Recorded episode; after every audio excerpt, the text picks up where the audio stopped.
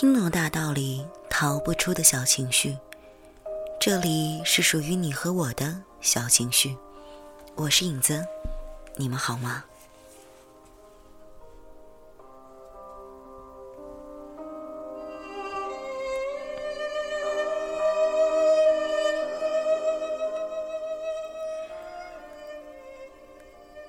悄悄是离别的笙箫，沉默是今晚的康桥。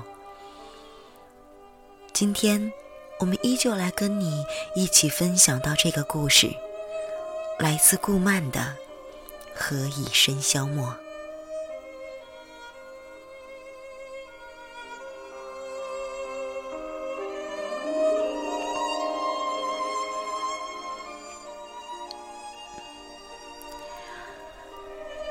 由于南方的过度热情，四个人去看电影、唱歌、吃宵夜，玩到十一点多才回家。眼看家门在望，陌生总算是松了一口气。郑医生，我到家了，谢谢你送我回来。啊哦，郑医生打住了关于心脏病的话题，绅士地说。那晚安，赵小姐，今晚过得很愉快。我也是，晚安。陌生微笑着说。等他走远了，才上楼。楼道里的灯坏了，显得有点阴暗。他走到四楼的门前，摸索着钥匙。忽然。一个高大的身影出现在他的视线里，陌生一惊，钥匙啪的落在地上。你话未说完，他已经被拉进一个坚硬的怀抱里，毫无防备的唇被压住。他毫不留情的在他的唇上反复揉拧，火热的吻甚至不知足的蔓延到颈上。仿佛要把压抑的怒火全部倾泻出来似的疯狂。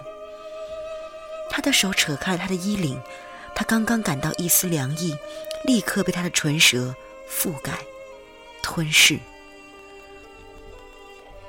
陌生还来不及反应，就陷入这样措手不及的意乱情迷中。暧昧的空气中浮动着丝丝酒气，酒气。他喝酒了。陌生清醒了一点，气息不稳的叫道：“以琛。”他的动作一滞，停住了，头还埋在他的颈窝里，急促的喘息着。良久，他才听到他暗哑的声音：“我输了。”什么意思？哼！经过这么多年，我还是输给了你，一败涂地。为什么他的声音听起来这么悲哀？以琛，你在说什么呢？你喝醉了吗？他不安的问。沉默，然后他猛地推开她。漂亮的眼睛在黑夜里闪着狼狈和恼怒，冷冷的、清醒的说：“我不是喝醉了，我是疯了。”他突然就这样转身消失，如同他突然的出现。若不是唇上微微的刺痛，陌生会觉得这是一场荒谬的梦。捡起地上的钥匙，开门，进了门，却在门口傻站着。要不是电话突然响起，他还不知道要站多久。一拎起电话，就听到花仙子兴奋的声音：“哎，阿深，你那边怎么样啦？”“什么怎么样？”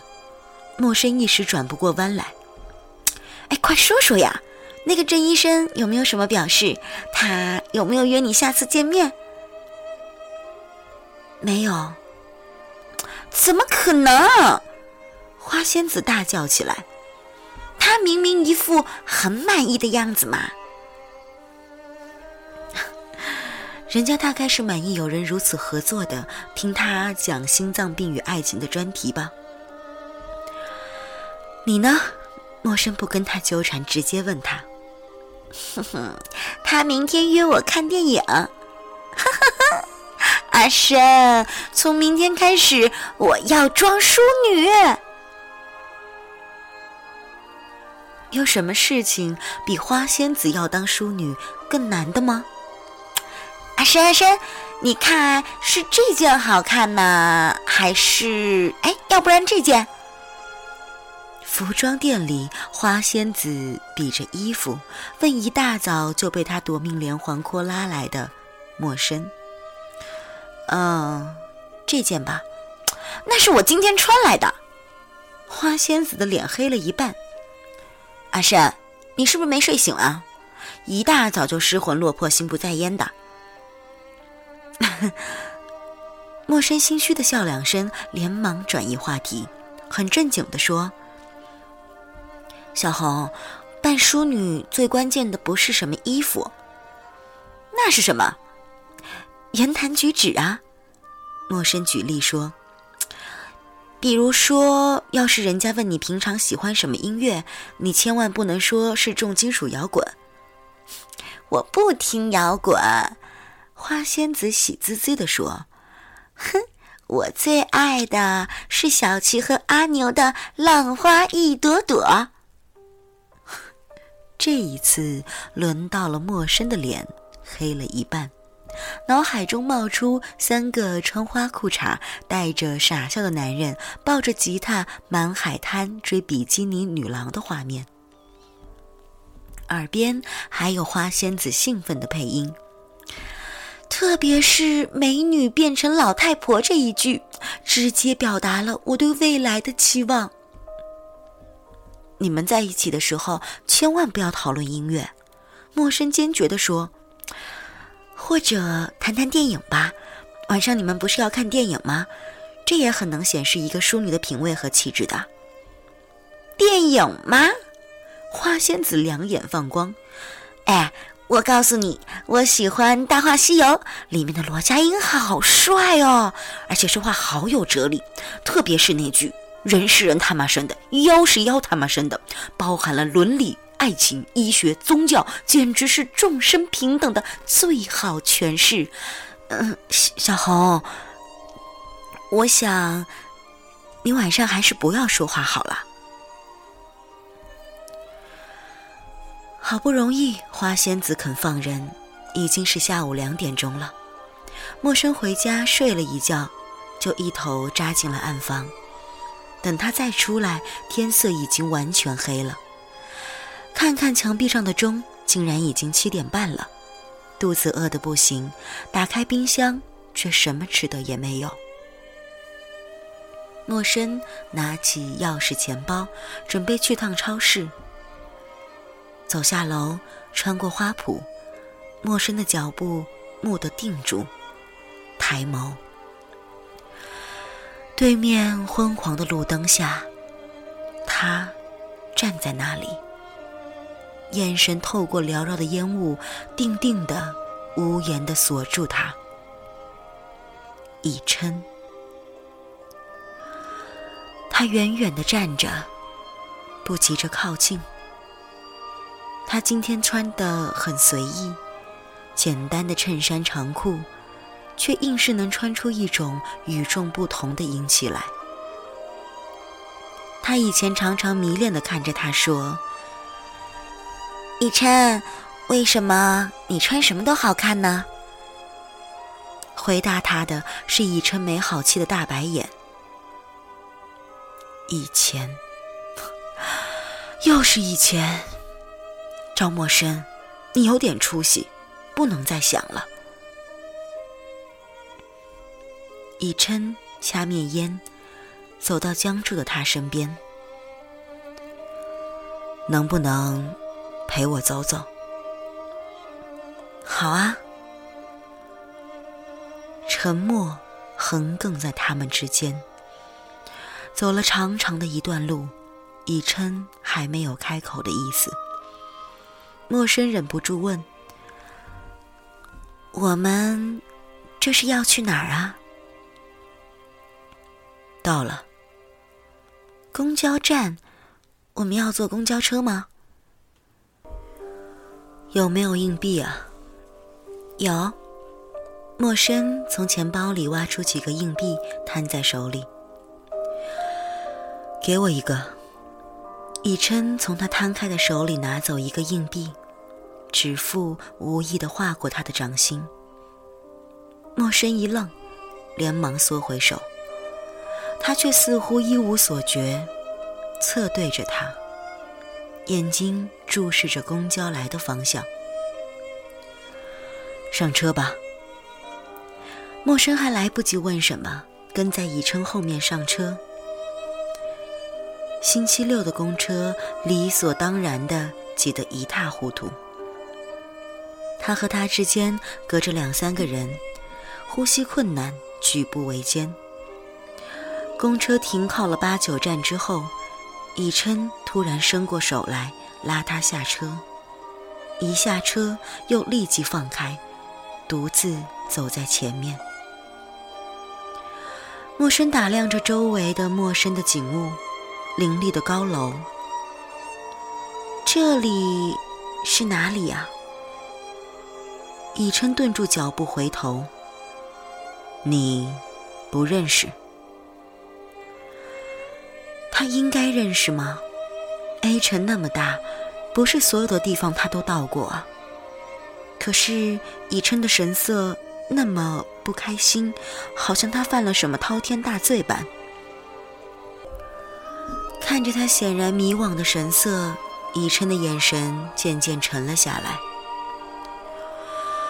算了，他冷冷地吐出两个字，突然的回头。步伐迈得又快又急，陌生不明所以，直到眼前出现古色古香的校门。这里，竟然是 C 大。那么这条街，他惊愕地望着刚刚走过的繁华大街，竟然是老北街。他和以琛走过无数遍的老北街，怎么可能呢？那热闹透顶的夜市呢？那些吆喝的小贩呢？街道两边各种各样廉价美味的小吃店，如今到哪儿去了？你回国以后，没有来看看？以琛平复心情，声音平静地问：“没有，我工作太忙。”这样的理由，连莫生自己都觉得好笑。以琛看了他一眼，淡淡的说：“你不用说什么，我明白。”他明白什么呢？他不明白。他们走进 C 大，百年老校是不会怎么变的。陌生置身其中，恍恍惚惚的，就像走在自己的旧梦里。那些大树，那些看来很陈旧的宿舍楼，那些欢笑着走过他身边的学生，一种惆怅的、酸楚的心情胀满了他的胸腔。没有一刻比现在更清楚，原来他真的已经离开了这么多年了。陌生指着路边转弯处的小杂货店，这个店还在，不知道还是不是那对老夫妻开的？不是，我还没毕业的时候就换人了。哦，陌生轻轻应了一声，抬头笑说：“那我去买点东西吃，我快饿死了。”小店换了个年轻的女店主。一边照看着孩子，一边招呼他们。他买了面包、可乐，以琛也拿了一罐啤酒。以琛付的钱。陌生想起以前他们常常为谁付钱而起争执。那时候他年纪太轻，还不懂得一个男人的骄傲和尊严。以琛和他在一起，应该很累吧？你什么时候开始喝酒的？本来是随便问的，说完想起了昨晚那个带着酒气的激烈的吻，陌生不自在的别过头。就这几年，他沉默半晌，淡淡的说：“是啊，就这几年。”嗯，我们找个地方坐下来吧。八点多的操场还有很多人在锻炼，多是年轻的学生，也有一些年纪大的教授在周围散步。他们就这样坐在操场边上，默笙笑着说：“这个操场上有我最痛苦的回忆。”以琛难得的微笑起来。八百米。是啊，默笙很不好意思的承认：“我八百米最好的成绩是四分十秒。”我还记得当时你很不敢相信的说。他突然顿住，以琛深邃的眸子盯着他。我说什么？陌生不敢把这话说出来。那个时候，以琛说的是：“赵默笙，你跑这么慢，我当初是怎么让你追上的？”